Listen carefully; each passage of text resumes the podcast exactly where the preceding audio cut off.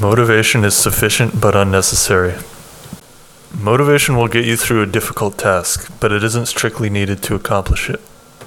I believe routinely doing difficult things without motivation builds mental fortitude, which trumps lack of motivation. Mental fortitude, therefore, is a kind of meta motivation, a commitment not to let lack of motivation affect whether one does something important. And mental fortitude improves the more one exercises it. So, if we're feeling motivated, good. Getting through this difficult task will be easy. If we're not feeling motivated, good. We get to develop mental fortitude and reject the sovereignty of a mental state.